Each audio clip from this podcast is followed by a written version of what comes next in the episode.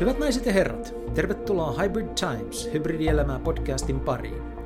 Minä olen Jaakko Tapaninen ja tässä ohjelmassa etsin sitä, mikä on totta, kiinnostavaa ja mahdollista maailmassa, jossa fyysisen ja virtuaalisen raja on lähes kadonnut.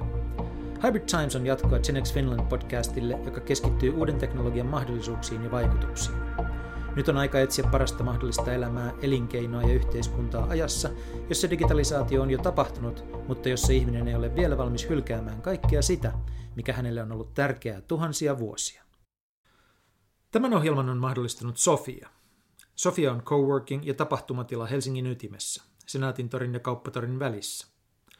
Kun korona iski, luovuin Helsingin toimistosta ja vetäydyin maalle tekemään etätöitä, mutta ei erakkona viihdy loputtomiin. Sofia on ollut loistava tapa hiipiä takaisin kaupunkiin. Se on kaunis, edustava ja viihtyisä, niin keskellä kaupunkia kuin olla ja voi, ja sekä meininki että ruoka ovat ensiluokkaisia. Kun olen kaupungissa, Sofiassa voin keskittyä hommiin, pitää kokouksia, järjestää tapahtumia, äänittää podcasteja, syödä lounaita tai vain hengata hetken palaverien välissä. Sofia on täydellinen ratkaisu minun hybridielämääni. Jos haluat tietää lisää, suunta osoitteeseen Sofiankatu 4C tai verkko-osoitteeseen sofiahelsinki.fi. Olli Muurainen on perustamansa Management Events-yhtiön omistaja ja hallituksen puheenjohtaja. Bilneisin ruukinpatruuna ja intohimoinen puistojen suunnittelija ja rakentaja. Management Eventsin idea on ollut järjestää johdolle seminaareja, jossa he kohtaavat kollegoitaan ja mahdollisia asiakkaita henkilökohtaisesti. Pandemian myötä tämä muuttui mahdottomaksi lähes yhdessä yössä, ja muutamassa kuukaudessa yhtiön oli rakennettava liiketoimintansa uudestaan, nyt virtuaalialustoille. Podcastissa Olli kertoo, miten se tehtiin ja miten Management Eventsia on johdettu äärimmäisen epävarmuuden keskellä – Lisäksi puhumme Bilneisin ruukin viime vaiheista ja uudesta elämästä sekä Ollin rakkaudesta puihin ja puistoihin. Hyviä kuunteluhetkiä. Olli, tervetuloa ohjelmaan. Kiitos Jaakko. Missä sä oot tällä hetkellä? No mä oon täällä Sentosan saarella hotellissa karanteenia viettämässä, eli saavuin itse asiassa tasaviikko sitten Singaporeen ja, ja täällä lentokentällä sitten passitettiin suoraan bussiin, joka toi tähän viiden tähden hotellin pihaan. Ja siitä sitten lampsittiin aulaa ja kaikille jaettiin huoneet, jotka oli tullut sillä lennolla Lontoosta, Lontoon kautta Singaporeen. Ja sanottiin siellä alaulassa, että, että tota, tässä avain, niin se avain toimii vain kerran siihen huoneeseen, että huoneesta ei saa poistua. Sinne tuodaan kolme ateriaa vuorokaudessa ja ja internet toimii ja muuten ja vaatteitakin voi pesettää. Ne pestään 80 asteen lämpötilassa, mutta muuten sieltä ei ole kahteen viikkoon poistumista. Että tämä on tapa, miten Singapore hoitaa tätä pandemiaa, eli käytännössä kaikki virukset otetaan kiinni silloin, kun ne rajan ylittää ja ne havaitaan sitten näissä stay home notice facilities, niin kuin näiden nimet täällä on. Ja, ja. Sillä Mikä... tavalla on sit saanut niin, että ei, ei, ei käytännössä Singaporessa ei tuolla paikallisväestön keskuudessa juuri, juuri tapauksia ole, että rajoituksia ilmeisesti voi olla sitten vähemmän tuolla, kun täältä sitten vihdoinkin pääsee pois. Eli koko maa on tavallaan rajat kiinni ja tuo on se tapa, jolla tullaan rajan yli. Joo, näin on. Että nämä on se. Joo. Ja minkälainen näin, se vastaanotto se oli tuolla lentoasemalla, kun sä tulit lentokoneesta ulos ja sä sanoit, että kerättiin bussiin, niin tavallaan miten se hoidetaan, että se on, on vedenpitävä se putki? No kyllä siellä ainakin oli riittävästi henkilökuntaa. Joo. Ei se itse asiassa sinänsä perin, niin kuin sinänsä Singaporeen saapumista kovin paljon eronnut, että lentokoneesta kun tultiin ihan normaalisti te- terminaaleja pitkin käveltiin sinne immigration-alueelle, jossa itse asiassa sitten siellä alettiin sen niin kuin passin tarkastuksen yhteydessä niin, siirtyy erilaisiin jonoihin. Ja käytännössä siitä, siitä sitten muutaman tarkistuksen jälkeen, niin kun paperit oli kunnossa, niin siirryttiin, siirryttiin bussiin, josta sitten vietiin tänne suoraan tänne hotelliin, että ei se sen kummoisempi ollut. Mä osaan järjestää täällä kaiken tämmöisen tosi hyvin, että siinä ei, siinä ei ole epäselvyyttä, mitä pitää tehdä, mutta kaikki on hyvin selkeä. Mutta siitä syntyykö vai eikö synny siis poliisivaltiofiilis? Vai meneekö se? En mä tiedä, nämä on aika, hän hoitaa kuitenkin sen aika professionaalisti ja mm. niin kuin ystäväisellä sävyllä kaiken, että emme sitä nyt niin kuin no. Mulle, mulle minkäännäköisiä pahaa mieltä ole päässyt tulemaan. Ja nyt sä oot kaksi viikkoa hotellihuoneessa. Kyllä. Niin minkälaiset, minkälainen rutiini sulla on, että sä pidät sekä pääskunnossa että fysiikkaskunnossa siellä huoneessa? Joo, tämä on sitten se, semmoinen häkellyttävä yhdenmukaisuus noin melkein tarkalleen kymmenen vuotta sitten siihen, kun uh, purhehdin ystäväporukkani kanssa Atlantin yli, ja se kesti myös vähän yli kaksi viikkoa.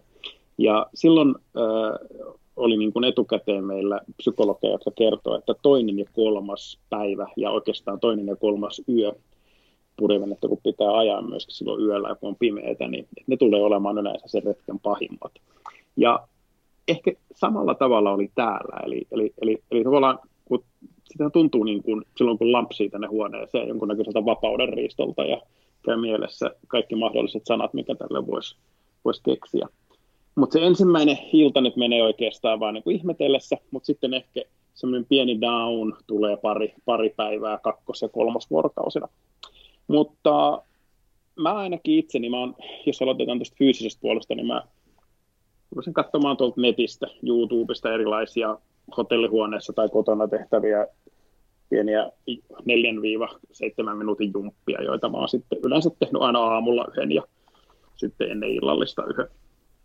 Et se, on, se on tavallaan. Sitten mä oon myöskin niin ruokaa, kun ne tuon, niin mä oon vähentänyt siitä hiilihydraattia, että mä ajattelin, että mä samaan aikaan teen pikkasen tämmöistä keto, ketodiettiä tai pätkädiettiä hoidan tässä, että saa, käytetään kaksi viikkoa sitten siihen, että saadaan muutama Suomessa tullut ylimääräinen kilo pois. Ja mulla oikeastaan aika on ruvennut kulumaan nyt viimeiset kolme päivää tosi hyvin. Viikot kuluu tietysti vielä paremmin, koska silloin tekee vähän työtä ja on jo jotain, jonka kanssa soitella työasioista, mutta mä en ole muun muassa katsonut oikeastaan televisioa täällä lainkaan. Mä en ole jättänyt sitä CNN tuohon niin loimuamaan takaksi tähän huoneeseen, vaan mä oon sitten katsonut onneksi Brownin alkoi uusi sarja ja mä oon, mä oon kirjoittanut paljon ja mä oon suunnitellut vähän puutarhaa täällä ensi kevääksi ja mä oon yllättävän, yllättävän paljon mä oon niin kuin, niin kuin uppoutuneena joihinkin projekteihin, jotka mä ajattelin, että mun pitää joka tapauksessa tehdä, niin tämä on paras mahdollinen hetki silloin tehdä niitä. Ja sitten mä oon yrittänyt nukkua tosi säännöllisesti ja, ja niin kuin pitkään, koska tietysti mitä enemmän sitä pystyy nukkumaan, ja nimenomaan yöllä eikä päivällä, niin sitä parempi. Eli sen sijaan, että sä te tarvitsisit niin kuin meditaatiota tai jotain henkisiä harjoituksia pysyäksesi järjissä siellä, niin sä keskityt projekteihin ja se hoitaa saman asian. No lukeminen ja kirjoittaminen ja työn tekeminen ja sitten harrastusten suunnittelu niin, ja. tai jonkunnäköiset harrastukset, niin, niin niillä pystyy aika hyvin hyvin mun mielestä pitää. Et se mä niin kuin, tavallaan olen niin ylpeily itselleni tässä sitä, että toi televisio ei ole auennut enää neljään päivään. että sen, mitä mä en niin kuin jätä sitä, niin kuin, mä, rupea, mä, mä jätä sitä päälle. Että tota se, että nyt katson sitten mieluummin uutiset vaikka tuosta läppäriltä tai iPadilta. Hyvä. No toi on oikeastaan hyvä setappi, se, että sä oot pandemia-karanteenissa, niin puhua siitä, mikä mua kovasti kiinnostaa, eli se, mitä sun omistamassa firmassa Management Eventsissä on tapahtunut viimeisen puolen vuoden aikana. Uh, ei, niin, ei pandemia, vaan joo, se ydin, vaan ydin on se valtava muutos, joka siellä on tapahtunut. Mutta aloitetaan niin kerimään tätä auki silleen, että voisit sä palata aamuun viime keväänä maaliskuussa 11. päivä – kun kello seitsemän aamulla te päätätte peruuttaa teidän vuoden suurimman ja tärkeimmän tapahtuman, IT-tapahtuman Ruotsissa, mitä edellisen yön aikana on tapahtunut, että te päätätte peruuttaa teidän tärkeimmän tapahtuman? Joo, mä voisin äh, siitä oikeastaan siitä helmikuun lopulta Joo. mennä pari viikkoa äh, ajassa vielä siitä taaksepäin. Eli se pandemiahan oikeastaan alkoi Eurooppaan tulla sinne Italiaan sit siinä, siinä helmikuun loppupuolella. Ja meillä oltiin sattumalta meidän johto ja meidän parhaat myyjät, niin oltiin Dubaissa, Dubaissa juhlimassa niin kuin edellisen vuoden niin mahtavia tuloksia. Ja, ja ja tota, siellä sitten niin kuin monen päivän juhlimisen jälkeen, niin me sitten sunnuntaina ne johtoryhmän jäsenet, ketkä siellä oli paikalla ja sitten minä hallituksen puheenjohtajana niin kuin pohdittiin sitä, että mihin tämä menee. Ja ja tota, me silloin vielä vähäteltiin sitä, me ajateltiin, että no tämä koskee isoja kansainvälisiä tapahtumia ja me ollaan niin pieniä 50 henkilön, 100 henkilön tilaisuuksia, että tuskinpa ne mitään niin lokaalisesti tämmöisiä rajoitteita, vaikka niin matkustelu kielletään ja niin poispäin. No tota, siitä ei sitten kovin kauaa mennyt, että käytännössä se Dubain siellä palmujen alta puulilta, kun lähettiin sitten ja maanantai-aamuna, maanantai-aamuna oltiin Euroopassa hommissa, niin se saman tien se se niin kuin muutos alkoi alko, tota, olemaan voimakkaampi ja, ja tota, me nopeasti kehitettiin tämmöisiä hybriditapahtumia sitten, eli ähm, idealla, että jos jollain yrityksillä on osallistumisrajoituksia, niin kuin ne siihen aikaan itse asiassa oli paljon enemmän, oli yritysten ja ihmisten itsensä asettamia rajoituksia, ei niin että viranomaisten, niin, niin tota, me pystyttiin tekemään niitä ehkä vähän se reilu viikko siihen 11 päivään asti tai joo, vähän reilu viikko, niitä pystyttiin tekemään. Ja silloin, silloin 10. päivä illalla niin Ruotsissa, joka kuitenkin tähän ehkä niin kuin yritysmyönteisimmin ja pienimmin rajoitteen oli siihen mennessäkin ja sen jälkeenkin suhtautunut, niin siellä kuitenkin joku paikallinen THL tai vastaava johtaja oli aika vahvasti sanonut illalla televisiossa, että kenenkään ei tulisi oikeastaan nyt enää tavata yhtään isommissa kokouksissa eikä tilaisuuksissa mitään, ja, ja se johti siihen, että sen yön aikana tuli valtava määrä peruutuksia, ja mä olin itse sitten Singaporessa kakkosasiassa täällä, täällä lounaalla, ja sain puhelun toimitusjohtajalta, joka aamulla kertoi, että, että siellä on Ruotsissa nyt paniikki päällä aamulla, että mitä tulee ovista ja ikkunoista peruutuksia, ja meidän oviet, meidän suurimman, vuoden suurimman tapahtuman pitää saavuttaa kahden tunnin päästä, ja siinä sitten keskusteltiin siitä asiasta ja, ja tota, loppupelissä jätin kuitenkin viimeisen päätöksen niin kuin toimitusjohtajalle ja sille operatiiviselle tiimille, joka, jossa ääniä meni osittain vähän ristiin, mutta sitten lopputulema oli kuitenkin se, että päätettiin noin 20 minuuttia siitä puhelusta niin aloittaa, peruuttaa se tapahtuma ja lähettää meille ja koko henkilökunta rupesi aamulla soittamaan asiakkaita, etteivät he enää tulisi sinne ja sen jälkeen ei ole yhtään fyysistä tapahtumaa sitten järjestetty. Että semmoinen dramaattinen maaliskuun aamu oli. No miten se sitten lähti sen tilannekuvan arviointi kehittymään siitä eteenpäin? Miten, tai mikä oli se sun oma prosessi, jossa sulle valkeni, miten isosta asiasta koronassa on kysymys? No kyllä se, kyllähän se jo silloin sitä aika nopeasti tajuttiin, että, että nyt tässä kyllä seistään jyrkänteellä ja katsotaan, katsotaan jyrkänteeltä alas ja sitä niin kuin pohti.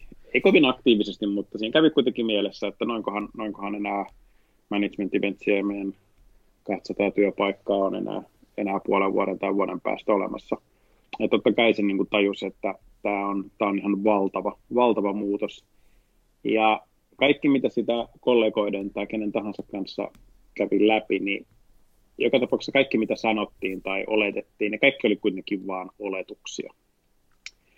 Ja silloin ihan aluksi päätettiin, että täytyy tietyllä tavalla pystyä suojelemaan kassaa mahdollisimman hyvin. Meillä oli tulossa paras vuosi, että meillä oli sillä tavalla puskuria, että me oltiin tietyllä tavalla niin kuin hyvässä asemassa silloin keväällä – Management Vitsin paras vuosi piti olla 2020 tuloksen puolesta ja liikevaihdon puolesta, jolloin meillä oli tavallaan niin kuin vähän ekstra reservejä ja aikaisempien vuosien osinkoja ei ollut, ei ollut maksettu, että firmassa oli jonkun verran ylimääräistä puskuria. Ei, ei siis, ei siis niin kuin riittävästi, että pystytään odottaa puoli vuotta ilman, että mitään tapahtuu tai puhumattakaan vuodesta, jolloin sitten oli, oli tehtävä toimenpiteitä, että kaikki mahdollinen niin kuin kulu, mikä pystyttiin, niin niin kuin, niin kuin perheetti päätettiin, että siitä hankkiudutaan eroon. Ja ensimmäistä kertaa yrityksen historiassa myös jouduttiin tosi valitettavasti lomauttamaan meidän henkilökuntaa. Aasiassa jouduttiin jonkun verran irtisanomaan ihmisiä, mutta ei, ei Euroopassa. Että Euroopassa onneksi pärjättiin pelkällä lomautuksella. Ja tämä oli se niin kuin, tavallaan se ensi, niin kuin shokin ensimmäinen vaihe, että siinä tämän kassan suojelemisella ostettiin aikaa aikaa ja samaan aikaan niin kuin evaluoitiin muita vaihtoehtoja. Ja mehän tietysti sitten koko se kevät Q2, josta piti tulla 10 miljoonaa liikevaihtoa, niin se siirrettiin syksyksi ja pääosin myöskin vuodelle 2021, eli kaikki jo tehdyt tapahtumat niin päätettiin siirtää syksyyn ja, ja eteenpäin, jotta me jäätiin odottamaan sitä tietysti hetkeksi, että mitä tapahtuu. Mutta, mutta sitten, sitten niin kuin, ö, meillähän ei ollut mitään käsitystä, että onko, onko, voiko syksyllä niitä järjestää. Iso osa toivoa, että voi järjestää, mutta se oli vain toivomus. Ja sitten oikeastaan se tuli meidän ihan ensimmäiset ideat siitä virtualisoinnista, niin tuli oikeastaan aika nopeasti myös niin, että meidän asiakkaat Saksassa ja Hollannissa niin oli myyjien kautta lähettänyt viestiä toimivalle johdolle että, ja johdolle, että löytyisikö meiltä jotain digitaalisia tuotteita. Ja mun on pakko myöntää, että mä olin aluksi itse aika skeptinen. Mä sanoin, että ei se onnistu. Ei se voi onnistu. että se oli oikeastaan semmoinen, niin kuin, että, että tota, että miten, miten me oikeasti mukaan tämä, kun me ollaan siis fyysisiä tapahtumia, tapaamisia järjestävä firma, miten se voisi onnistua. Anteeksi, pysähdytään tähän, pysähdytään tähän ihan Joo. pikkasen sen verran, että, että avataan kuulijoille se, se, mitä te oikeastaan teette ja mistä syntyy niin kuin se tarve teidän palveluille. Eli te järjestätte tapahtumia, jossa ihmiset oppii ja ymmärtää uusia asioita, mutta ne myös tapaa toisiansa ja potentiaalisia liikekumppaneita, ja ydin on itse asiassa kai teidän liiketoiminnan ydin on se, että firmat etsii uusia mahdollisia asiakkaita, eikö niin? Joo, kyllä, että se meidän ansaintalogiikka perustuu siihen, että siellä tavataan äh, sellaisia johtajia tai asiakkaita isoista yrityksistä, jotka, jotka tota, tekee isoja päätöksiä pääosin niin tieto, tietojen hall, tietohallinnossa. Ja, ja meidän nämä, nämä, nämä, isot johtajat tulee sitten tietysti sinne sen takia, että siellä on, me tarjotaan heille erilaista sisältöä ja networkkausmahdollisuuksia ja ohjelmaa ja näin poispäin, että se, siellä on koitettu rakentaa se ohjelma mahdollisimman kiinnostavaksi tämän kohderyhmän kannalta, jotta myöskin ne sinne saadaan. Ja nyt tässä uudessa tilanteessa, kun sulla tai teille, teihin otettiin yhteyttä vaikka nyt sitten Saksasta, niin kysymys oli tästä samasta tarpeesta, että meidän on löydettävä lisää asiakkaita. Pystyttekö te tekemään tätä jossain toisessa ympäristössä kuin aikaisemmin? Eikö niin? Joo. Joo. Kyllä, kyllä. Että tota, se, se tota, mä en ainakaan siihen mennessä ollut kuullut, että näitä meidän tapahtumia olisi tehty verkossa ikinä. Sen tyyppisiä kutsumierrostapahtumia, mitä on siis muitakin tekijöitä maailmassa tälle meidän konseptille, niin, niin tota, että mä en ollut siihen mennessä ikinä kuullut, että kukaan olisi toteuttanut sitä verkossa.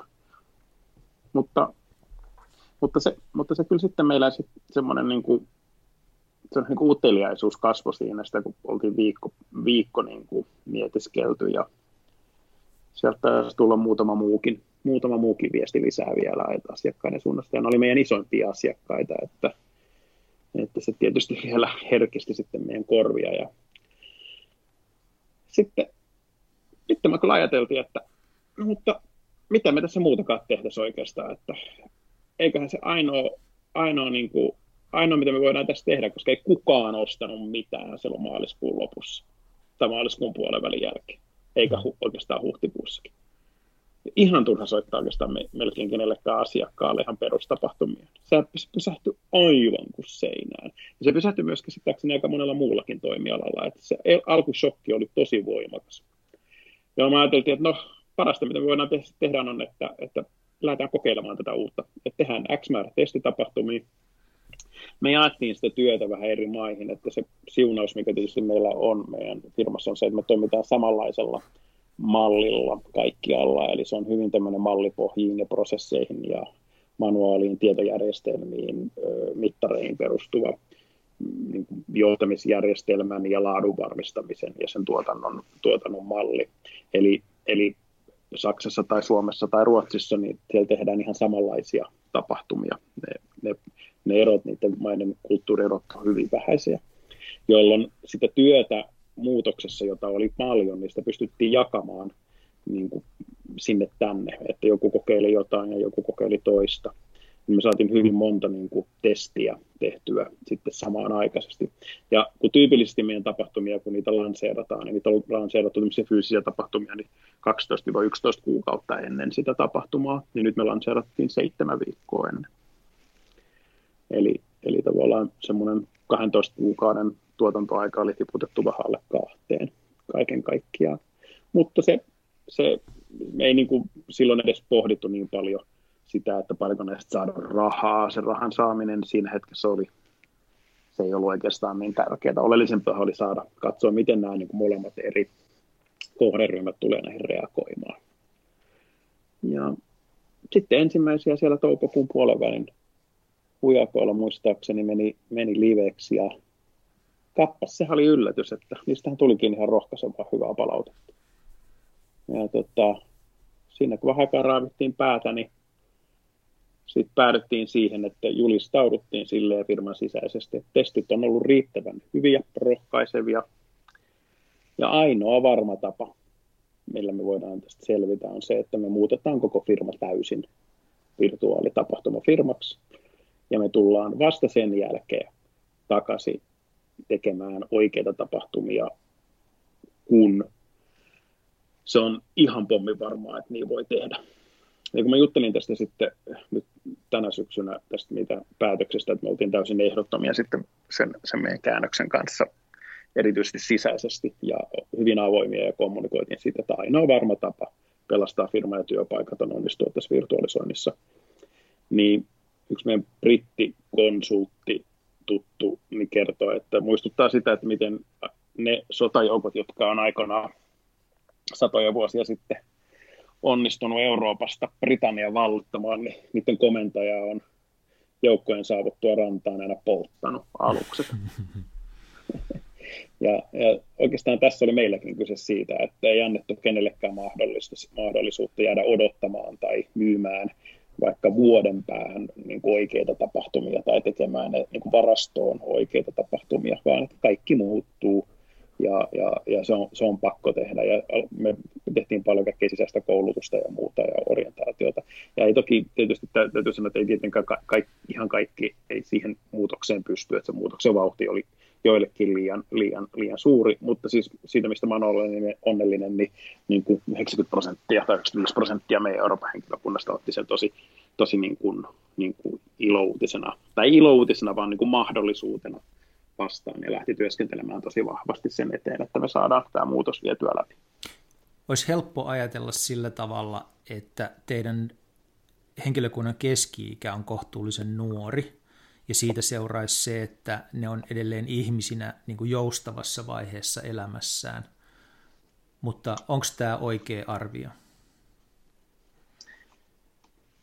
No, kyllä meidän firmasta on käytetty semmoista kuvausta, että se on vähän semmoinen niin kuin ikuinen luokkaretki se meidän, se meidän, se meidän porukka, mutta en mä tiedä, kyllä me ollaan toisaalta myöskin niin pyritty ottamaan sellaisia ihmisiä, jotka näkee, että kuppi on aina puoliksi täynnä. Ennemminkin kuin puoliksi, puoliksi tyhjä. Mutta, mutta joo, kyllähän se itsestäkin huomaa, että miten paljon vaikeampi on aina kun yksi vuosi tulee lisää, niin jostain totutusta niin kuin siirtyä tekemään jotain täysin uutta, että kyllä sillä varmaan oma etunsa on silläkin. Mutta mä väittäisin myös, että sillä, sillä on myös ollut iso merkitys, että meidän firma oli tottunut toimimaan tiettyjen mallipohjien ja prosessien ja manuaalien ja toimintatapojen, toimintatapojen kautta, että, että me ollaan kuitenkin, että se ei ole ollut semmoinen, missä kaikki katsaa kukkia, vaan että kyllä se niitty on aina ollut ajettu tosi tarkasti tarkasti niin kuin ruohonleikkurilla kaiken maailman niin kuin rikkaruohoista. Ja puut ja pensaat on ollut oikealla paikoillaan, jotta se kokonaisuus on kaunis ja toimiva.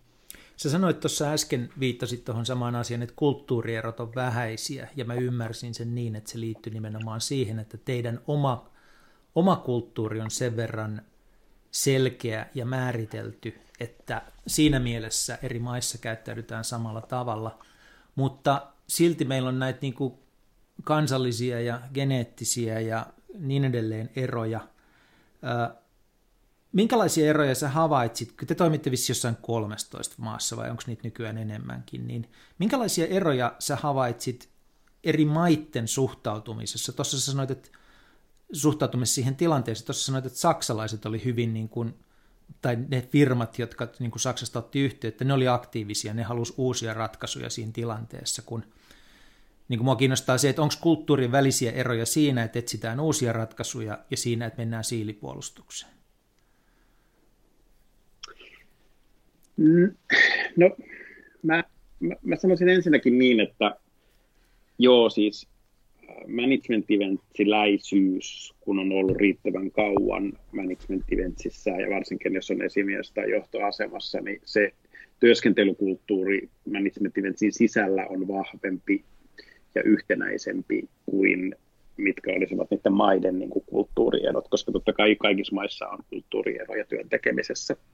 Mutta et, mutta, mutta siis niin pointtini oli se, että managementmentsiläiset ovat managementmentsiläisen mm-hmm. kulttuurin, kulttuurin lapsia, eivätkä niinkään saksalaisen tai ruotsalaisen ähm, ensisijaisesti. Ja, ja sitten myös niin, että Euroopan sisällä kuitenkin kulttuurierot työn tekemisessä, josta nyt siis puhutaan, on sitten verrattain vielä maltillisia – et mä joskus katsonut semmoista vertausta, että meidän Isalmen ja Istanbulin työntekijät on kuitenkin aika lailla sitten samasta, samasta niin kuin puusta veistetty ja verrattuna sitten vaikka siihen, että mitä on kiinalaiset tai singaporelaiset.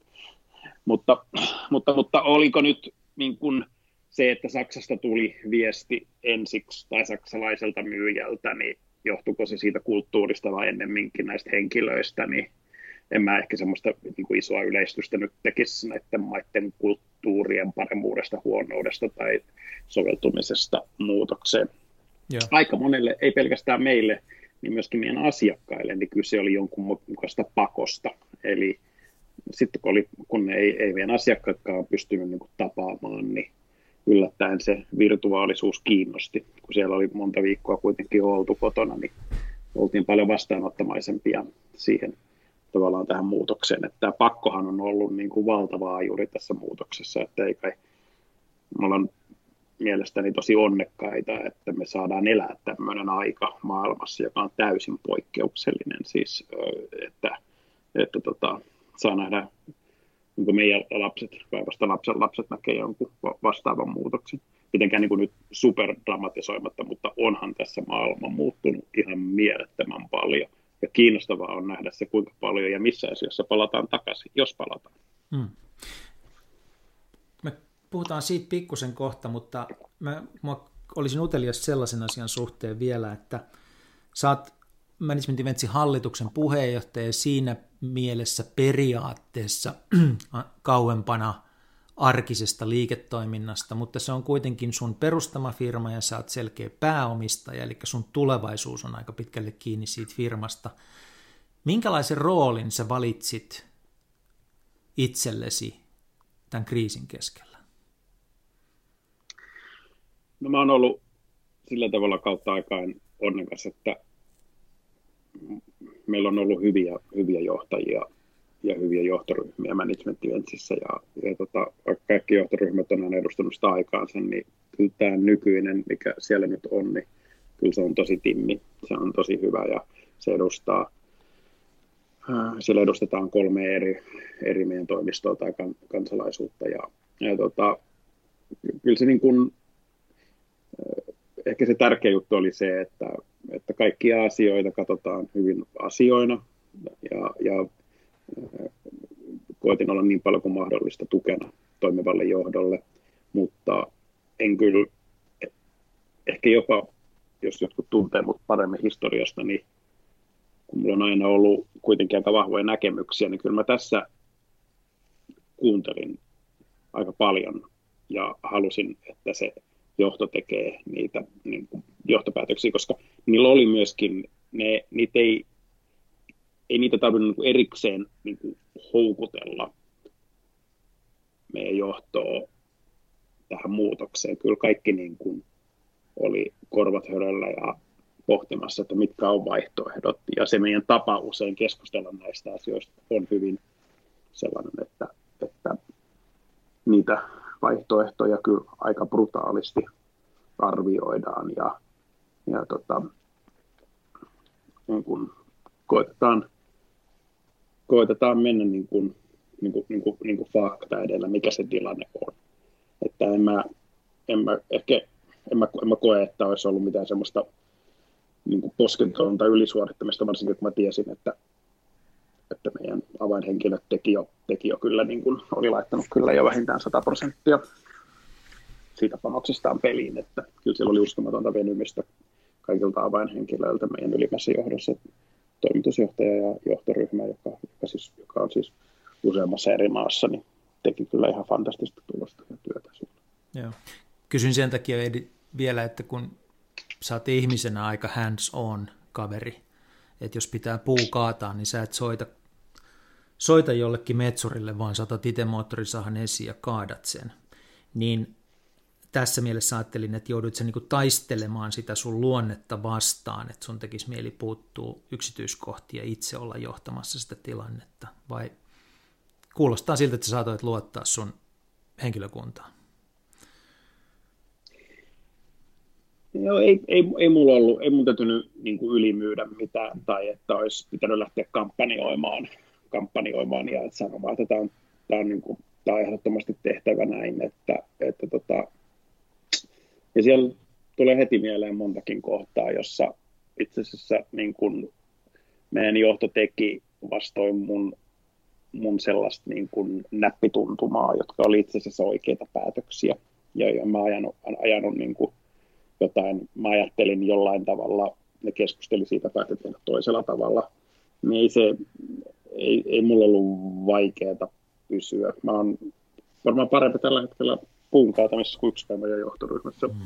Ja, ja jos, jos olisi siitä ollut kyse, niin olisi tarjonnut apua, niin, mutta että tässä asiassa mun ei tarvinnut kyllä, kyllä niin kuin mä, enemmänkin mä niin kuin koetin luoda sellaisia skenaarioita tai ajatuksia, että niin kuin sano sitten ehkä ääneen sellaisia, joita ei välttämättä kukaan muu uskaltanut sanoa, tai että varmistaa sitten joissain asioissa, että meillä on niin kuin viedä muun muassa sitä viestiä, jota, jota myöskin muu johto sitten vei, että ainoa, ainoa varma tapa pelastaa työpaikat ja firma on onnistua tässä virtualisoinnissa, josta jonkunnäköinen niin kuin mantra sitten meidän firmalla tuli, tuli niin kuin puoleksi vuodeksi.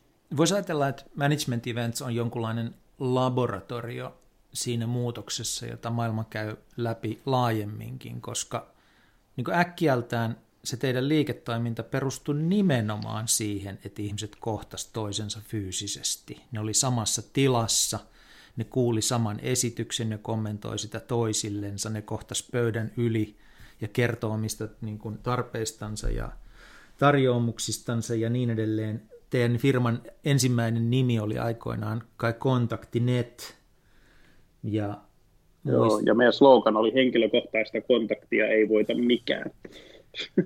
Niin, niin siis, nyt, mi- mitä sä, mi- miten sä purkaisit tätä niin kuin teillä tapahtunutta murrosta siitä mielessä, että, että meillä oli sellainen kuvitelma, että tuon asian on pakko tapahtua fyysisen kohtaamisen kautta. Ja nyt yhtäkkiä sen on pakko onnistua virtuaalisessa maailmassa. Niin miten se ihmisten tarve kohdata toisensa. Saadaan onnistumaan siellä verkko, mm. verkkoympäristössä? No se pakko on kyllä siinä mielessä aika hyvä niin kuin, moottori ollut tässä, että, että, että eihän, me, eihän me oltu ajateltu, että tämä voisi olla mahdollista ennen tätä pandemiaa enkä mä usko, että me oltaisiin lähdetty missään olosuhteissa edes kokeilemaan tätä, koska me oltiin niin vahvasti henkilökohtaista kontaktia ei voita mikään mm. firma. Mm. Mutta, mutta sitten, kun, sitten kun sanottiin, että stop, henkilökohtaista kontaktia ei voida järjestää, niin tietysti silloin heti lähtiin perä, perkaamaan sitä, että mitäs, mikä se on se arvo, mitä me toimitamme asiakkaalle. Se on sisältöä, se on koulutusta, se on näkemyksiä, se on networkkausta, se on tapaamisia. Ja, ja, ja kun sitä niin kuin kammattiin, niin ja ensimmäistä tehtiin, niin todettiin, että eihän sitä välttämättä sitä vanhaa mediaa tässä tarvita, joka on ollut se, se henkilökohtainen puolen metrin tai metrin päässä oleminen. Että kyllä että ainakin teoriassa onnistuu ilman sitä kaikki. Eihän tietysti ihan jokaista elementtiä sellaisenaan kopioitu tai ehkä ensimmäisissä versioissa yritettiin, mutta sitten ymmärrettiin, että meidän täytyy niin kuin poimia sieltä se, se tärkeä ydin ja sitten niin kuin pohtia niin, että miten kun sitä siirtoa, siirtoa tehdään, niin miten sen uuden median ehdoilla voidaan niitä muita lisukkeita sitten ryhmitellä. Mutta tästä se tuli, että se, se ei, me, ei, ei, ei, ei meillä ollut semmoista niin viisasten kiveä, että me oltaisiin tähän lähdetty niin kuin, ää, ennen pandemiaa. Ja siis se, tässähän mehän ollaan sillä tavalla established, että peluri, joka on omalta osaltaan myöskin hidas, mä sanoisin jopa niin, että me, me olla se ketterin firma. Mutta se, mikä meillä, se, mikä meillä sitten oli verrattuna johonkin startuppiin, joka olisi voinut tätä samaa ajatella, niin meillä oli vahva luottamus meidän asiakkailta. Me ollaan, vaikka me kovin tunnettu firma olla, koska me kutsutaan henkilökohtaisesti niitä asiakkaita, että se ei ole, meidän tapahtumiinhan ei siis pääse, pääse suurin osa bisnesvieraista, vaan sille kutsutaan tietyt, niin, niin niiden keskuudessa taas oli vahva luottamus siihen työhön, mitä ollaan tehty tosi pitkään. Että mä luulisin, että se kun mä sanoin, että Saksasta joku iso IT-firma, maailmanlaajuinen IT-firma sanoi, että eikö me voitaisi toimittaa jotain niin kuin virtuaalisesti, niin ehkä se niiden markkinointihenkilö ymmärti sillä hetkellä paremmin sen meidän position ja vahvuuden ja maineen ja kontaktit ja niin kuin usko, että, että jos joku onnistuu siinä, niin me voidaan siinä onnistua.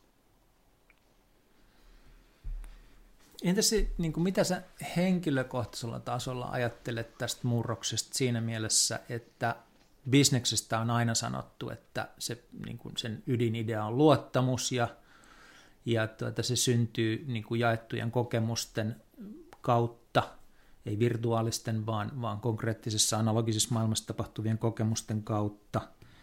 Meillä on jollakin tasolla edelleen varmaan sellainen ajatus, että kun me ollaan nisäkkäitä, niin meidän pitää silloin tällöin päästä nuhkimaan toisiamme ollaksemme varmoja asioista, niin miten sä arvioit sitä maailmaa, johon me ollaan nyt siirrytty, että miten hyvin ne bisneksen edellytykset on olemassa maailmassa, jossa me ei välttämättä niin kuin enää pystytä kohtaamaan ainakaan vähän aikaan toisiamme henkilökohtaisesti. Mm. Se on ihan totta, ja, ja tota, toi, minkä sä sanot, niin on myös mun mielestä niin kuin tae sille, että, että myöskin niin kuin, kun rokotteet ja muut ja jollain tavalla tästä nyt ollaan päästy turvallisesti takaisin jaloilleen, niin, niin, niin se niin kuin laatuhenkilökohtainen kohtaaminen, niin sen arvo varmasti jopa nousee. Että mä en niin ollenkaan ajattele niin, että tapahtumat, fyysiset tapahtumat olisi mennyt, vaan päinvastoin niillä saattaa tulla uusi renesanssi sitä jälkeen. Um, mutta, mutta sitten tietysti ihminen on loppupelissä hyvin sopeutuvainen ja että isot kriisit ja muutokset ja teknologian, teknologian muutokset, ja ne on kaikki aina johtanut erilaisiin tapoihin toimia. Että en, en mä tiedä, onko niin kuin, ähm, että, että aikanaan on ollut kuitenkin shekki, joka on ollut, jossa on ollut allekirjoituksia ja muita, ja se on ollut tapa, miten on koettu, että on voitu siirtää rahaa toiselta toiselle, kun on laskuja maksettu, niin aika nopeasti siinä on pystytty luottamaan siihen, että kyllä ne pititkin se hoitaa sitten mm. alun perin oltu modemeilla yhteydessä johonkin tai vastaavaan. Ja siihen kehittyy vain uudenlaisia tapoja hoitaa se sama tarve, mutta niin kuin uuden median tai uuden teknologian ehdoilla. Että, että tota, kyllä, se, kyllä, se, kyllä mä oon kuullut, että paljon sellaiset yritykset, jotka on niin kuin mokakkain pääosin kauppaa tehnyt, niin kyllä nekin on sitä kauppaa saanut, uutta kauppaa tänä aikana. Mutta, mutta varmaan, varmaan, varmaan sille nokakkain olemisellekin niin löydetään, löydetään vielä aikaa ja, ja, ja uusia muotoja. Ja niin kuin, niin kuin sanoin, että face-to-face fyysisestikin tulee, on jonkunnäköinen uusi renesanssi-aika sillekin, kun rokotteet on jaeltu. Miten sä itse johdat ja sun ydintiimi johtaa tällä hetkellä? Onko se edelleen semmoista, että näkymä on pidemmälle on hyvin hämärä, keskitytään tähän hetkeen ja, ja edetään lyhyin, lyhyin terävin askelin, vai alkaako teille jo muodostua jonkunlaista pidemmän tähtäyksen kuvaa siitä, että mikä on, mikä on oikea strategia mennä eteenpäin? Öö, no me oli just kuukausi sitten, niin me juteltiin useammassa tämmöisessä niin kuin Zoom-kokouksessa käytännössä koko, niin että koko henkilökunta pystyy esittämään ylimmälle johtaja, johdolle, toimitusjohtajalle ja, ja, ja sitten mulle kysymyksiä ja keskusteltiin näistä asioista. Ja kyllä mä olin sillä tavalla, sillä tavalla niin kuin avoin, että kun ihmiset kysyvät, että koska tai mitä tai voidaanko tai näin poispäin, niin, niin kun koitin palautella sitä mieleen, että, että meidän niin kun pitää muutamasta asiasta pitää koko ajan huolta, oli, oli näkyvyys viikko tai ää, viisi vuotta, ja se on se, että me parannetaan meidän tuotetta. Ja mietitään niin kun mitä kaikkea me voitaisiin nyt, erityisesti nyt, kun on tämmöinen ainutlaatuinen aika, että koko pelikirja ja kaikki, mitä on aikaisemmin opettu, menee uusiksi. Niin se, se, niin kuin, se mun niin kuin pääviesti oli se, että mä yritin, yritin niin kuin viestiä sitä, että ollaan rohkeita, että tehdään niitä kokeiluja nyt, että jos ei niitä tarvitse mennä kaikkien oikein, mutta me ei voida näiden ensimmäisten onnistumisten jälkeen jäädä nyt paukuttelemaan henkseleitä ja sanoa, että tämä on ratkaistu. Koska tämä muutos jatkaa. Että nyt, on, nyt on saatu ensimmäinen, niin kuin, saatu pelastettua se, että se maito ei kaatunut, kaatu vaan sitten jonkun verran, mutta se, mutta se lehmä on hengissä ja sieltä tulee uutta maitoa.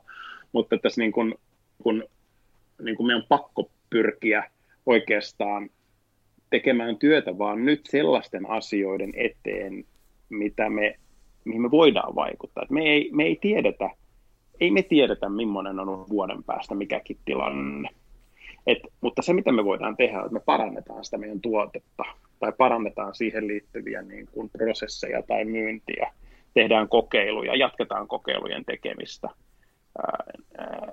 Et, et se on ehkä me edelleen ollaan silleen vielä niin kuin puoliksi testi, test, testimentaliteetilla. Ja tämä on, tätä mä oon koettanut niin kuin pitää yllä, että, että tämä on samaan aikaan niin valtava mahdollisuus myöskin.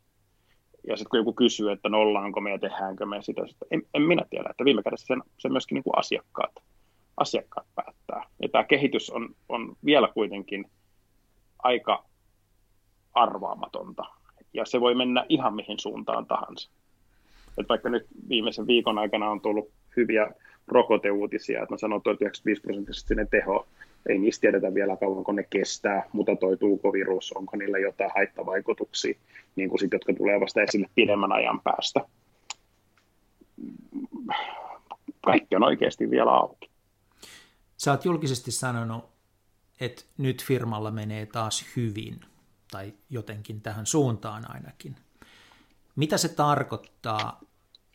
Ei sun tarvitse tarkkoja lukuja antaa, mutta jos ajatellaan sitä maisemaa viime keväänä, sanoit, että katsoitte rotkoon, niin mikä on se tilanne nyt, mikä on se maisema, kun sä katsot eteenpäin? No perjantaina hallituksen kokous ja just nyt tulevan sähköpostin materiaalit sitä varten, että en nyt kuitenkaan niitä avaa, vaan perehdyn niihin tämän puhelun jälkeen. Mutta sen verran, mitä voi niin kuin sanoa, on se, että keväällä piti myydä Q2, eli huhti-touko-kesäkuussa 10 miljoonaa uusia tapahtumia ja me myytiin kaksi, ja se kaksi melkein myytiin siinä kahden viimeisen viikon aikana. Että se syöksykierre oli ihan niin kuin dramaattinen, miten, miten, miten meidän rahan, rahan sisään tuleva raha loppui.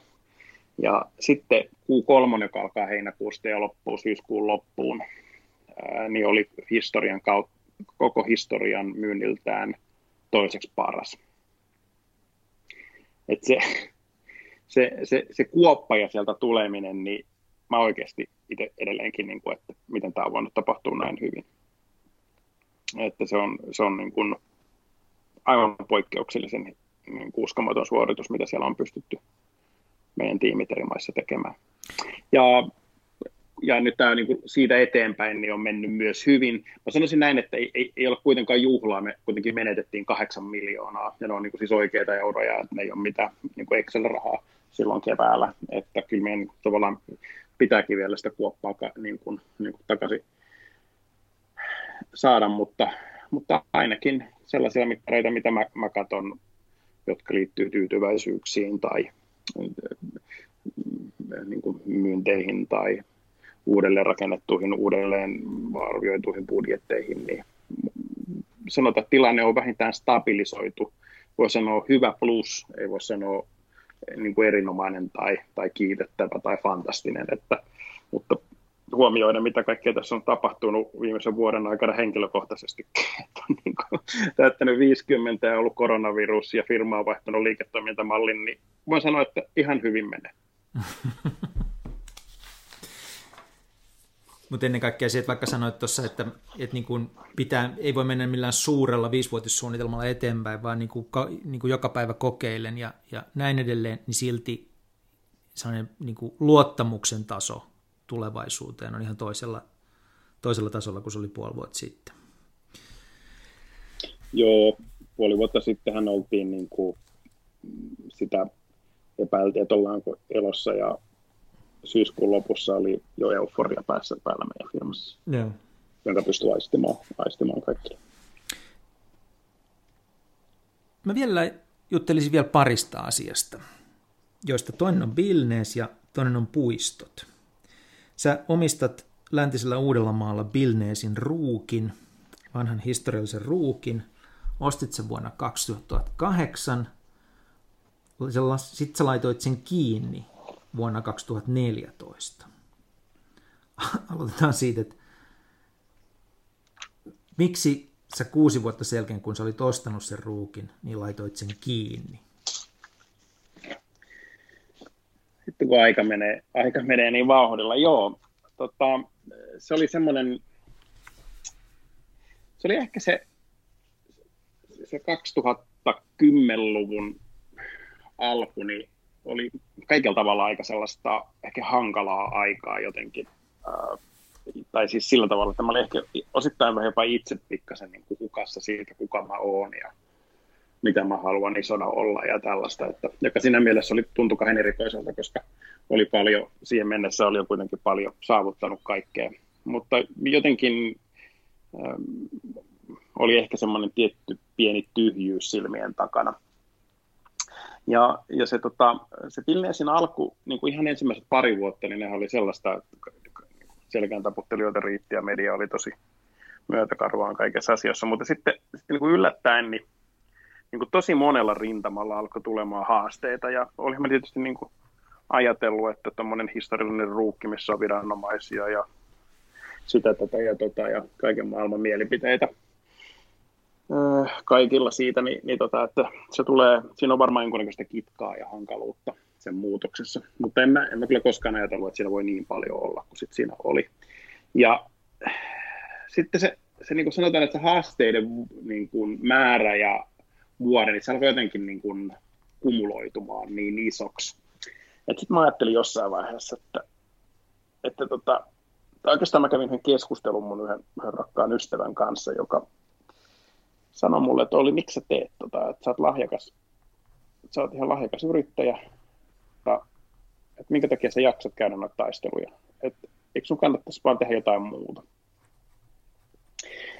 Ja mä sitten vastasin jotain sellaista, että joo, mutta jos mä jätän ruukin tai jotain, niin ei sitten ole ketään muuta ja se jätää ja tuo. Ja semmoista jotain, mikä, mikä tuli vaan saman tien suusta.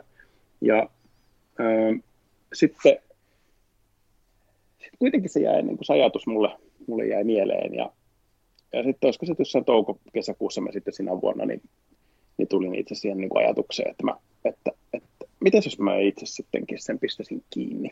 Ja sitten siihen mulle tuli semmoinen vielä koreografia, että kun se laitettiin kiinni, niin mä listasin sen semmoisen viiden kohdan luettelon niistä asioista, jotka liittyy kaavoitukseen tai erilaisiin valitusprosesseihin tai toteutumattomiin kauppoihin ja lupauksiin, joita, joita oli annettu, jotka, jotka käytännössä esti sen mun hankkeen eteenpäin viemisen, niin mä julkaisin sen ja, ja laitoin sen kellon sinne Vilnesin ruukin korjattuun piippuun muistuttamaan siitä. Ja oikeastaan samaan aikaan mä jo suunnittelin sitten itse myöskin niin kuin sitä, että mä lähtisin firmani perässä tänne Kaakkois-Aasiaan seuraava vuotta sen jälkeen.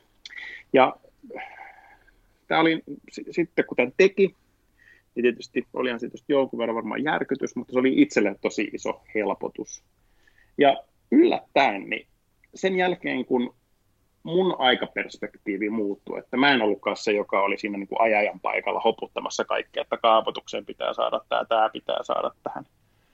Yhtäkkiä kun mä sanoin, että mulla on aikaa odottaa niin kauan kuin te olette valmiita näissä. Että siihen asti ruukki pysyy, pysyy kiinni. Niin sitten nämä asiat alkoikin tapahtumaan.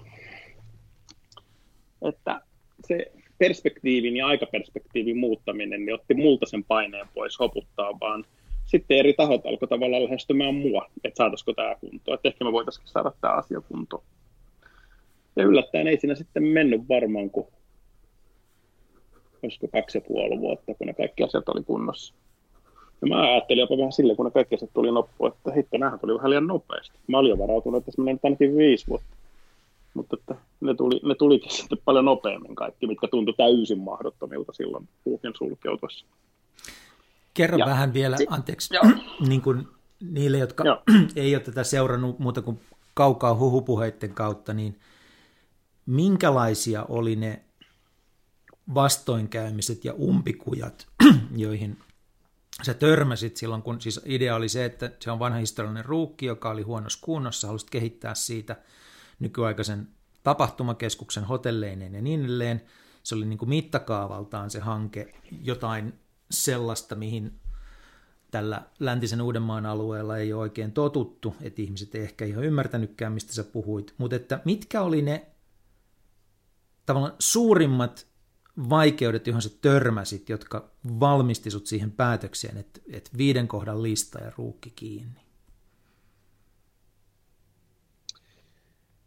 No, täytyy ihan kaivella. Sä mainitsit kaavoituksen niin tuossa jo. Muist... Joo, kaavoitus oli kyllä se ehkä, ehkä niin kuin yksi niistä tärkeimmistä. Ja se, se niin kuin, kun virkamiehet sanoi mulle, että joo, että mutta kun ei tämmöistä ja ei tämmöistä ja ei keskus hyväksy tätä ja ei tätä, niin että ei sulle voida antaa tällaista ja tällaista, että ei sulle voida antaa tämmöistä ja tämmöistä, niin mä niin kuin koitin sanoa, että en mä siitä niitä tarvi. Mutta jos te haluatte, että tämä ruukki siirtyy seuraavaan aikakauteen ja nämä muutokset voidaan tehdä, niin se liiketoimintasuunnitelma vaatii tämän. Ja se oli, se, me puhuttiin niin eri kieltä, että mä, mä koetin, koetin, tota, koetin sitä niin kuin viedä siihen suuntaan, että se kaava olisi niin kuin mahdollistava, kun viranomaista ajattelee aina niin, että se on niin kuin mahdollisimman paljon rajoittava. Onneksi mulla oli muutamia, muutamia niin kuin, muun muassa ihan museoviraston ylimmillä palleilla henkilöitä, jotka sitten oli auttamassa mua ja avaamassa sen, avaamassa sen viranomaisumpisolmun tulemalla itse paikalle ja sanomalla, että ei nyt näillä sanoin, mutta että kyllä itse Olli on tässä asiassa oikeassa, että jos nämä halutaan, että nämä niin kuin yksityisellä rahalla korvataan, korjataan, niin kyllä ne pitää ne muutokset pystyä siihen uudelle liiketoiminnalle tekemään. Ja tota, sillä tavalla se, se lähti sitten niin kuin siitä oikeenemaan. No sitten oli yksi, yksi naapuriruukin kanssa oleva pieni maakauppa, maakauppa joka, joka oli, oli tärkeä näille suunnitelmille ja sitä ei, ei, ei monesta yrityksestä huolimatta. Joo. Joo, joo, se oli. Se oli julkista, oli, niin sen voi sanoa ääneen. No joo, joo voisin. Mä yritän olla sillä tavalla rakkaan naapurin kanssa mahdollisimman mm-hmm. kohtelias. Niin, niin, tota, ö, niin tota, sekin oli semmoinen, ehkä, se oli, ehkä siinä oli enemmän sellaista eri aikakausien tyyliä, jo, tai niin kun, kuitenkin meilläkin on hyvin samanlaiset tavoitteet niin kun ruukkien säilyttämisestä ja alueen vetovoiman kasvattamisesta, että emme kuitenkin näe, että meillä meillä Fiskarisen kanssa oli niin kuin, minkäänlaisia eriäviä, eriäviä tavoitteita, että ehkä se on liian semmoinen reipas, reipashenkinen kiiltosilmissä niin kuin ote, mikä siinä aluksi mulla on saattanut olla, niin se ei välttämättä, ei välttämättä ollut ihan paras mahdollinen, mutta niin kuin sanottuna, niin sekin asia saatiin tosi kivasti hoidettua, ja siinä termeistä täytyy vielä sanoa, sanoa tota, kiitoksia, että siinä sekä niin kuin kaupunki, kaupunki teki paljon, paljon työtä sille, että se saatiin kaupungin sedät teki hyvää hommaa ja myöskin sitten niin kuin lopulta se yhteydenotto itse asiassa sitten viimein tuli Fiskarsilta sen asian ratkaisemiseksi, että siinä mielessä se oli, se oli tosi hienoa. Ja niin, haluatko No, tos, mä haluan vähän, vaan mä tiedän, että tämä saattaa olla kiusallista, mutta musta tämä on niin kauhean kuitenkin kiinnostavaa ja opettavaista, niin mun on pakko kysyä vielä sitten, että sitten sulla oli niin kuin paikallisväestön, ei suinkaan kaikkien kanssa, mutta jonkun osan siitä kanssa mm. kinaa, joka pahotti sun mielessä aika lailla. Näin mä ainakin tulkitsin. No mua ei, no mua ei se, ei se aina voi kysyä, että niin kuin mikä kina, että siis että silloin kun mä sanoin, että kun mä alun perin sinne tulin, niin, niin mä osasin odottaa, että, että, tota, että siinä on niin kuin, niin kuin haasteita ja muutosvastarintaa ja sitä perinteistä semmoista, että niin kuin kaikki muutos tuntuu pahalta naapureista. Ja mä olin kyllä sitä omasta mielestäni yrittänyt kohtuu hyvin erilaisilla infotilaisuuksilla ja muilla hoitaa. Mutta se, mitä mä en kyllä silloin tiennyt, että mulla oli siellä vastassa niin kuin ihan Suomen mestaruustason valittajat ja äh, niin kuin sellaiset, jotka kävi osittain, oli ne sitten ideologista tai pragmaattista se niiden tai niillä ajanvietettä, niin ne kyllä, ne kyllä osas järjestää aikamoisen shown. Mutta niitä ei koskaan ollut kovin montaa. Että muistan sellaisia artikkeleita, vaikka yhtäkkiä Hesari aktivoitui ja se teki jossain kahdessa viikossa kolme niin kuin ihan musta käsittämätöntä artikkelia, jotka oli niin kuin otsikoitu niin, että ruukkiriita repii koko ja jakaa kaikki, että niin kuin puolet on vastaan ja puolet on niin kuin, niin kuin Ollin puolella tai jotain tällaista. Ja siis kyse oli siis viidestä henkilöstä, joilla oli kavereita Hesarissa, jotka oli ne masinoinut. Mm. Ja tota, kyllä se kun Hesari sanoo, että sä oot paska jatka, niin se kyllä sattuu ihan oikeasti. Että se on niin kuin se, että silloin, koska sen jälkeen, sillä on niin valtava voima, että sen jälkeen, kun sä menet mihin tahansa palaveriin, niin kaikki aloittaa ensimmäisenä. No mitä sä nyt niin kuin siellä niin kuin oikein teet? Mutta tota, niin. Mutta eikö se ole niin, että... Ne oli ne tunnelma. Joo, eikö se kuitenkin niin, että se ei ollut se niin perinteinen paikallisväestö, joka aikanaan on ollut ruukeissa töissä ja asunut täällä sukupolvi toisensa jälkeen, joka oli se, jonka kanssa saatit yhteen tai joka, joka tuota, otti yhteyttä Hesariin, vaan se oli pikemminkin Joo. tänne hiljattain muuttanutta väkeä. Joo, just näin, että, Joo. että tota, ne, oli, ne oli nimenomaan sellaisia, jotka oli tullut ehkä sen semmoisen niin kuin rappioromantiikan ja sellaisen kansalaisyhteiskunta, kaikkialta pitää kysyä, kaikki on yhteistä omaisuutta, niin kuin tyyppisten niin kuin ideo, ideologioiden kanssa sinne, jotka, joilla oli myöskin paljon päivällä aikaa, että ne, ne, mm. ne niin kuin oli siellä myöskin koko ajan, että, että he, niin kuin, he ei ollut sillä tavalla niin kuin kiireisiä välttämättä niinkään omien töiden tai projektejensa kanssa. Joo, mä itse tulkitsin sen niin, että siinä käytiin semmoista jonkunlaista taistelua sen ruukin henkisestä omistajuudesta kanssa. Että tämä on kansallisomaisuutta, niin onko se silloin, niin kun omisti sen kuka tahansa, niin pitääkö sen mm. tulevaisuudesta päättää demokraattisen järjestelmän ja, ja niin edelleen kautta, vai voiko joku yksityishenkilö omistaa kansallisomaisuutta ja luoda suunnitelman sen tulevaisuudelle. Et si, mä aistin siinä jotain tämmöistä. No varmaan näin. Ja sitten mä sun kanssa joskus juttelin silloin, niin aistin kuitenkin semmoista sulla niin pettymystä siitä, että sä uskoit olevas oikealla asialla. Ja sitten rupesi tulemaan turpaan niin kuin uudestaan ja uudestaan ja uudestaan. Et se masensi sinua. En tiedä, oletko itse samaa joo, mieltä, mutta kyllä, tältä, tältä kyllä. se vaikutti.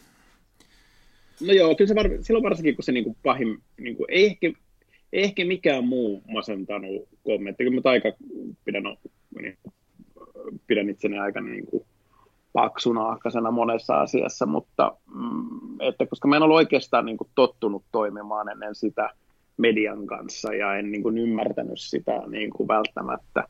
Ja sitten kun niin kuin tavallaan niin kuin iso vaikutusvaltainen lehti kirjoitti mun mielestä ihan niin kuin, niin kuin masinoituja juttuja, joista niin kuin, jotka tuntuu tavallaan niin kuin tosi väärältä. Niin kuin totta kai mä ymmärrän, ymmärrän niin kuin, että lehti tekee niin kuin juttuja, joissa ne haluaa se niin kuin, niin kuin, niin kuin, niin kuin riitoja ja muita ja näin poispäin, mutta, mutta se, se niin kuin ehkä se median reaktio tuntui, tuntui niin kuin epäoikeudenmukaiselta. Ja mä ymmärrän myös ihan hyvin sen, että sitä epäoikeudenmukaisuuden tunnetta ei, ei, ei muut jaa. Että moni ajattelee, varmaan oli ihan tyytyväinen, no niin, saisin se siitä ja näin poispäin ja sitä tätä. tätä. Että, että kyllä se niin kuin, tavallaan, ja ehkä se oli semmoinen, että sillä tavallaan tuli lyötyä niin kuin kanveesiin pari kertaa, mutta eipä siinä, ei mulla ole niin kuin mitään niin kuin, niin kuin tavallaan äh, niin kuin jäänyt niin kuin ketään vastaan. Päinvastoin mä olen tosi iloinen, iloinen siitä, että on saanut, on saanut elää myöskin sellaisia aikoja, missä on niin kuin oppinut ja niin kuin ollut vahvoja tunteita mukana ja on ollut niin kuin epäonnistumisia ja sitten niistä on opittu. Että se on ollut hyvinkin, niin kuin, voin väittää, että mä en olisi tällainen henkilö, enkä sano, että olen millään tavalla valmis henkilö tai hyvä henkilö, mutta mä en, en olisi näinkään kohtuullinen, ellei niitä haasteita ja vaikeuksia olisi silloin ollut. Että kyllä ne on ollut isossa, isossa merkityksessä sille niin kuin omalle oppimistarinalle ja kehitykselle ja on tullut niin kuin jokaisesta vuodesta ja jokaisesta kokemuksesta äärettömän kiitollinen. Se, mitä sanoit tuossa hetki sitten, että perspektiivin muuttuminen otti paineen pois, niin oli tosi mielenkiintoista ja varmaan laajennettavissa aika moneen muuhunkin asiaan ja elämään sinä elämän alueelle. Mutta jos kysytään näin, että jos sulla nyt olisi mahdollisuus matkustaa ajassa taaksepäin ja antaa neuvoja sille Olli Muuraiselle, joka oli juuri ostanut Billneisin ruukin vuonna 2008, niin mitä sä sanoisit sille Olli? Äh, äh. No, no kyllä mä nyt näen, mitä tässä äsken äh, tuli sanottua, missä kohti on väärään suuntaan mennyt, niin kyllä mä nyt osaisin aika hyvän pelikirjan kirjan niin kuin antaa, antaa siitä, että miten sitä kannattaisi yrittää rauhallisemmin ja, ja niin kuin myötäille enemmän ehkä niin kuin antaa aikaa sille muutokselle ehkä pikkasen enemmän. Ja to, olisi sitten varmaan ehkä niin kuin, äh, ehkä jos muutamia juttuja kannattanut tehdä vähän niin kuin enemmän niin kuin, vähän niin kuin, niin kuin myöskin siinä omassa liiketoimintasuunnitelmassa pienempien askelten ja sitten sellaisten monipuolisemman niin kuin mallin kannalla, että sitä ehkä niin kuin pikkasen liikaa ahnehti niin kuin sitä, sitä niin kuin omaa suurta visioa. Että mä kuitenkin ehkä se 12 vuotta sitten ollut Olli Muurainen on ollut niin kuin, kuitenkin enemmän vielä niin kuin isojen ajatusten ja, ja niin kuin, niin kuin vallankumousten ehkä se on ollut enemmän kuin, niin kuin historiallinen hahmo. Ehkä tämä nykyinen, nykyinen on sitten enemmän kiinni kuitenkin ajassa toivottavasti. Se entinen Olli Muurainen muun muassa oli kovasti auttamassa Suomeen uutta presidenttiä Pekka Haavistaa. Ei puhuta nyt siitä, mutta se ehkä kuvaa sitä sun niin kuin haluaisi tehdä isoja asioita silloin niihin aikoihin. Sä avasit ruukin kolme vuotta sitten uudestaan, kun se viiden kohdan lista oli, oli niin kuin jokaisessa ruudussa oli rasti. Miten Vilnesil menee nyt? No kiitos kysymästä. Tämä viimeinen vuosi on, siellä on tapahtunut tosi paljon, eli me oikeastaan käytettiin kyllä sitten myöskin tämä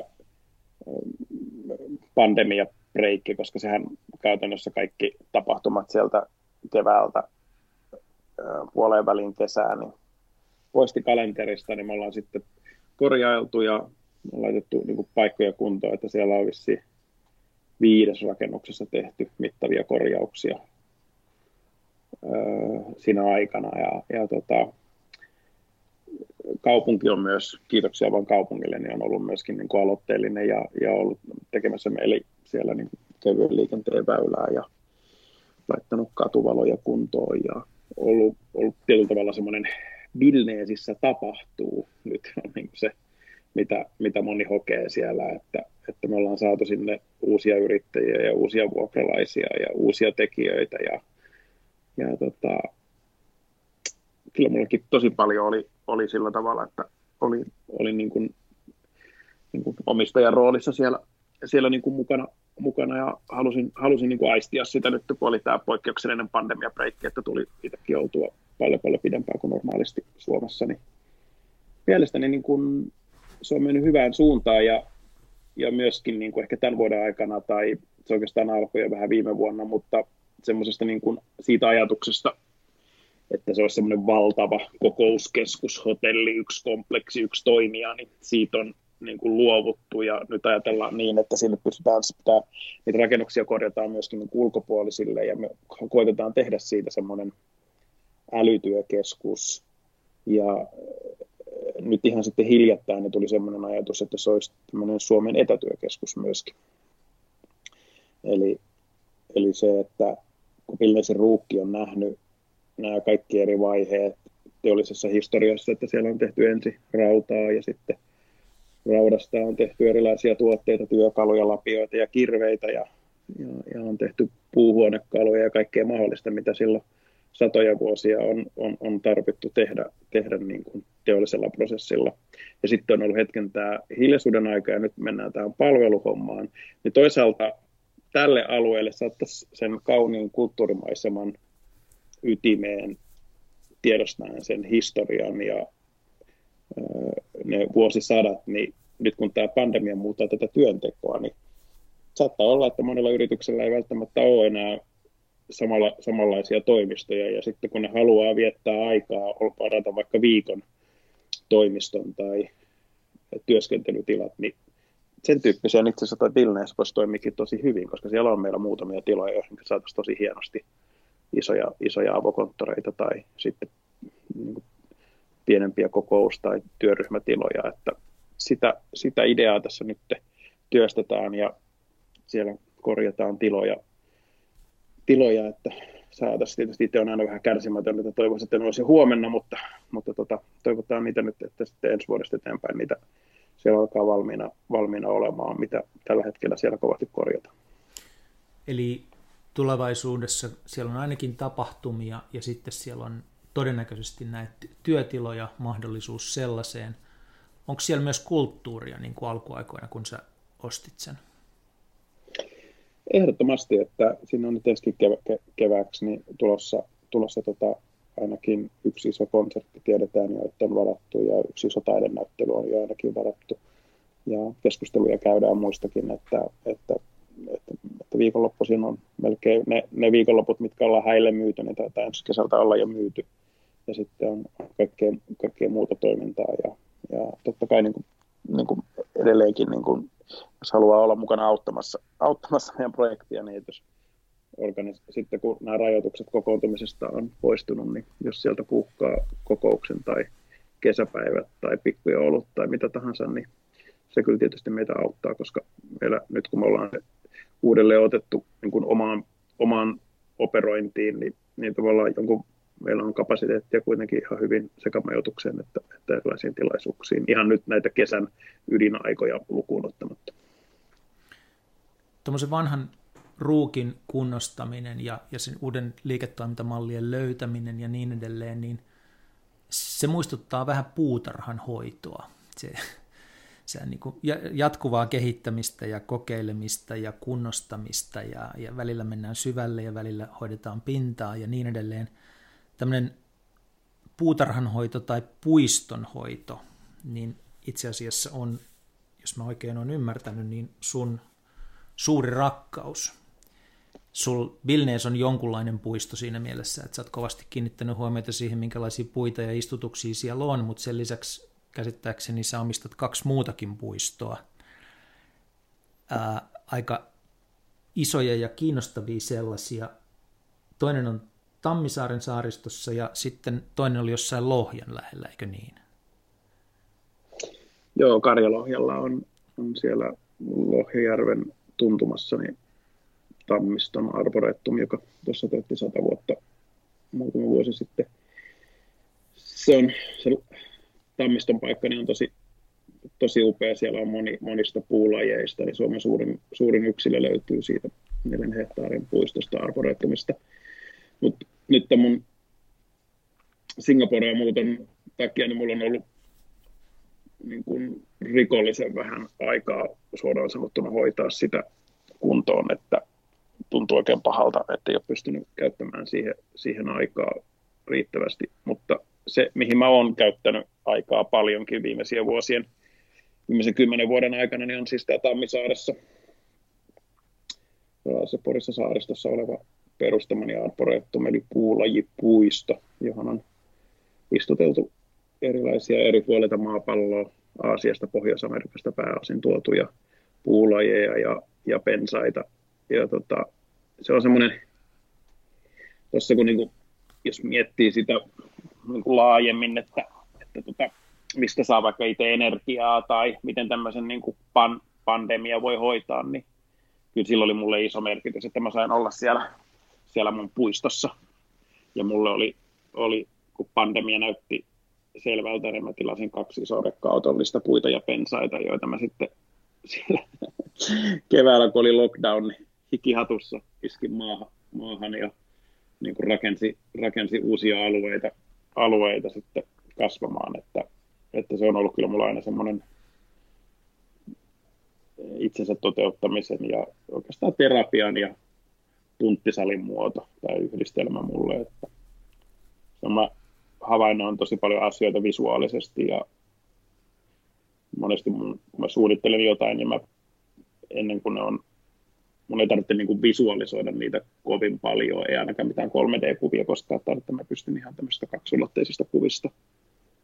On sitten kyse vaikka hotellihuoneen piirustukset tai puistoon jonkun uuden alueen tekeminen, niin mä aika pienillä merkinnöillä pystyn näkemään, millainen se on 20 vuoden päästä. Että se on se, mitä se puut, puut ja pensaat yleensä tarvitsee. Että se on niin kuin se sanonta, sanonta, että paras aika istuttaa puu oli 20 vuotta sitten ja toiseksi paras on tänään.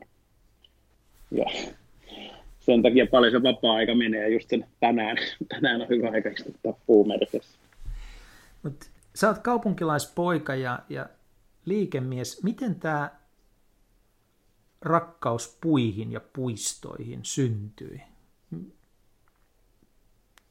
On sellainen olo, että on tässä on niin kuin pakko olla joku ikään kuin backstory. miten tämä no, se, syntyi? Niin, no se, mä, mä, luulen, mä luulen, että siinä on ollut se semmoinen niin kuin estetiikkaan liittyvä niin kuin harrastuneisuus, että mä oon kerännyt tauluja ja tykännyt sisustaa aikanaan kämppiä. Mä en, silloin kun mä olin vaikka 15-vuotias tai teini, niin mä en koskaan ajatellut mitään arkkitehdin tai maisema-arkkitehdin uraa. Ehkä sen takia, että mä en oikein ollut kuitenkaan hyvä piirtämään, eikä mua sinänsä piirtäminen kiinnostanut. Ja jotenkin mä niin silloin, siinä oli aina semmoinen sellainen, että ne, ketkä oli hyviä piirtämään, niin musta niin kuin, ne, ne niin kuin hakeutui usein niin kuin suunnitteluun, koska se silloin sitä työtä tehtiin niin paljon vapaa, niin kuin vapaalla kädellä. Kyse on siis 80-luvusta. Mm. ja, ja tota, jolloin ei ollut oikeastaan mitään vielä niin kuin mäkkejä tai, tai oli, mutta ehkä tämmöisiä piirustusohjelmia ei vielä juurikaan ollut.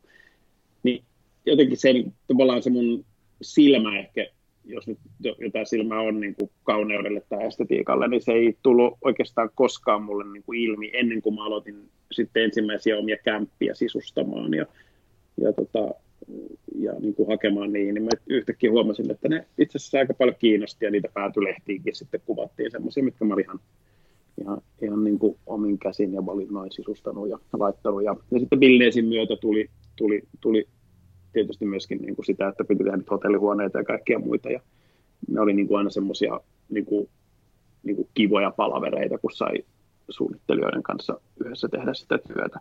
Ja niin kuin varmaan niin kuin parhaat mahdolliset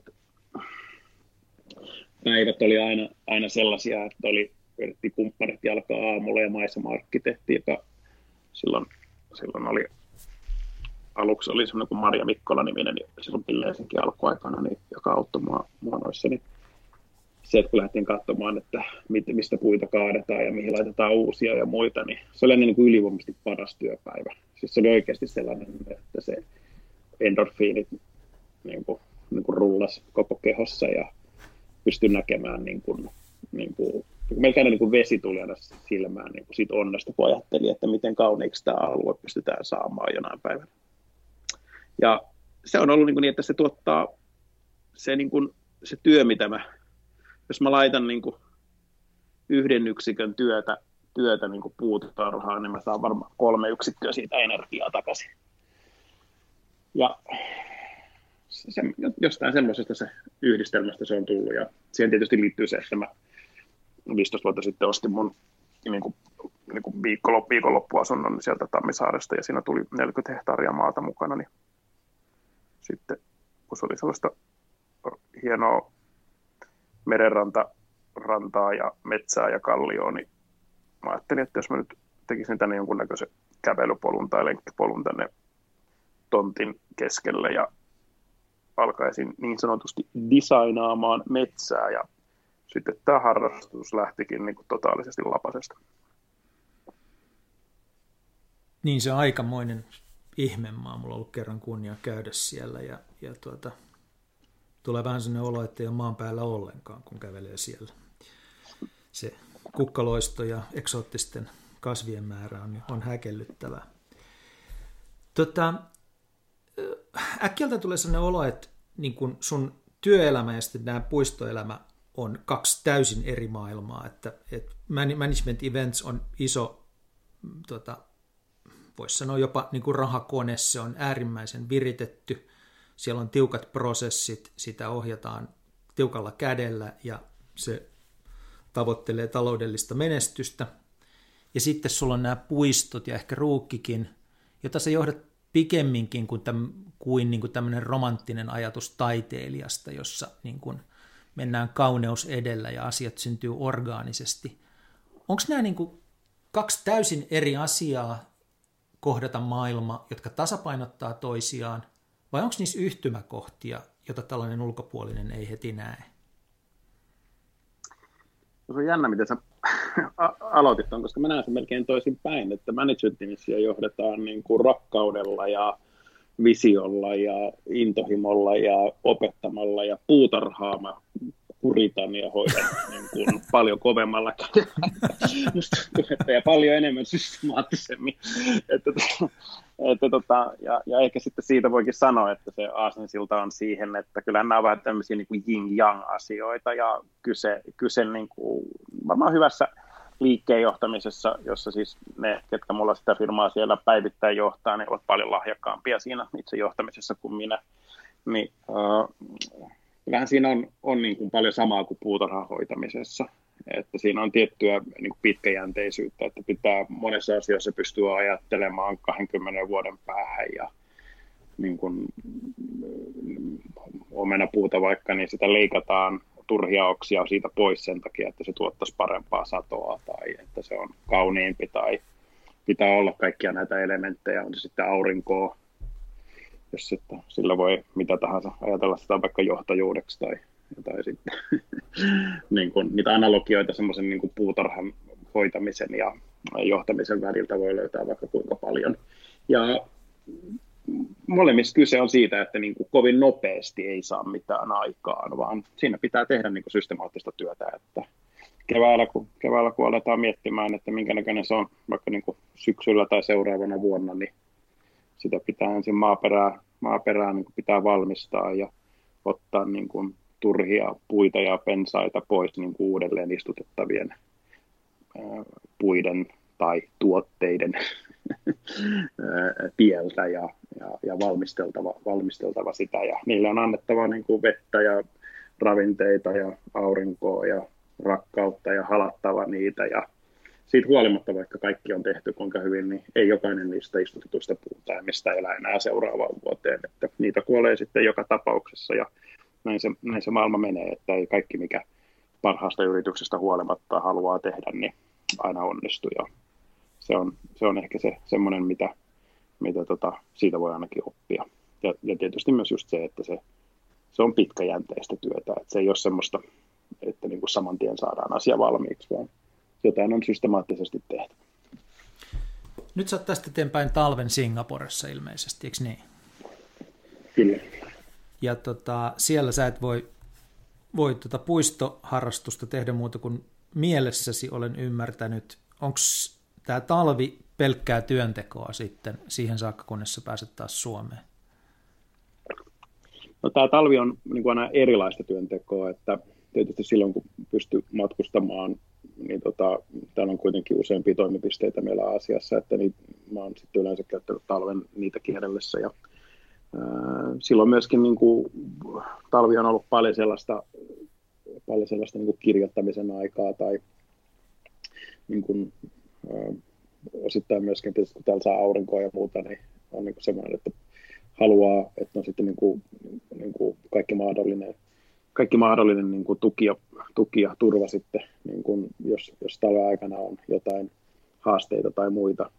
Ja, ja paljon täällä tehdään sitten myöskin just niin kuin suunnittelujuttua, että ei mulla samalla tavalla kuin vaikka Suomessa on, niin on mahdollisuus keskittyä sillä tavalla vaikka niin kuin jonkun isomman muistion tai strategian tai tuo, niin kuin se, semmoisien tekemiseen, että on se kyse sitten, niin kuin, että jos, jos se tuetaan niin kuin ajatuksia sille tai, tai management eventsille tai muille yhtiöille, joissa mä oon mukana, niin kyllä mä yritän tätä käyttää sitten niin kuin siihen, että, että täällä tehdään paljon enemmän esimerkiksi kirjoitustyötä ja lukemistyötä siinä aikana, kun, siinä aikana, kun täällä ollaan. Kun ehkä Euroopassa se on sitten enemmän sitä, että koitetaan olla läsnä ja mennä paikasta toiseen.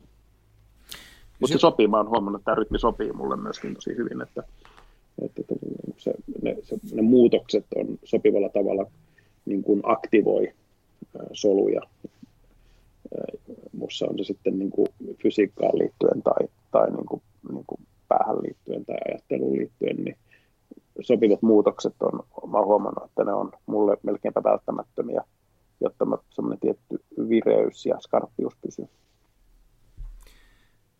Jos joku haluaa seurata sun tekemisiäsi ja ajatuksiasi verkon kautta, niin millä sosiaalisilla alustoilla tai muilla alustoilla olet aktiivinen? Mistä Muurainen löytyy virtuaalisesti?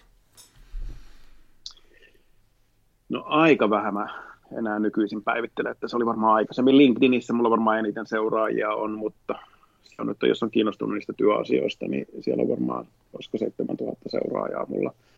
Facebookiin voi, voi laittaa laittaa, tota, jos haluaa seurata tai kaveripyyntöä tai sitten Instagramia nyt varmaan sit kaikesta huolimatta, niin varmaan ehkä eniten on päivittänyt, vaikka se ei välttämättä mun ikäiselle enää ole niin soveliasta, niin siitä huolimatta mä oon sinne aina jakanut jonkun verran sitä, mitä mä teen. Että mulla on nyt ollut tässä kaiken maailman projekteja, mistä en tiedä tietääkö kaikki, mutta on nyt vaikka tauluja on maalannut tässä niin kuin lokamarraskuussa Suomessa ja siitä nyt ainakin jaan tuolla Instagramin storeissa niin materiaalia.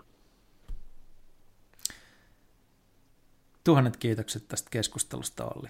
Oli todella hauska kuulla, mitä sulle kuuluu ja että firma on löytänyt uuden tien eteenpäin. Eli loistavaa, loistavaa talvea näin suomalaisesta näkökulmasta talvea sinne Singaporeen ja niin. voi hyvin. Kiitoksia vaan. Kiitoksia oikein paljon, oli mukava jutella ja tsemppiä sinne.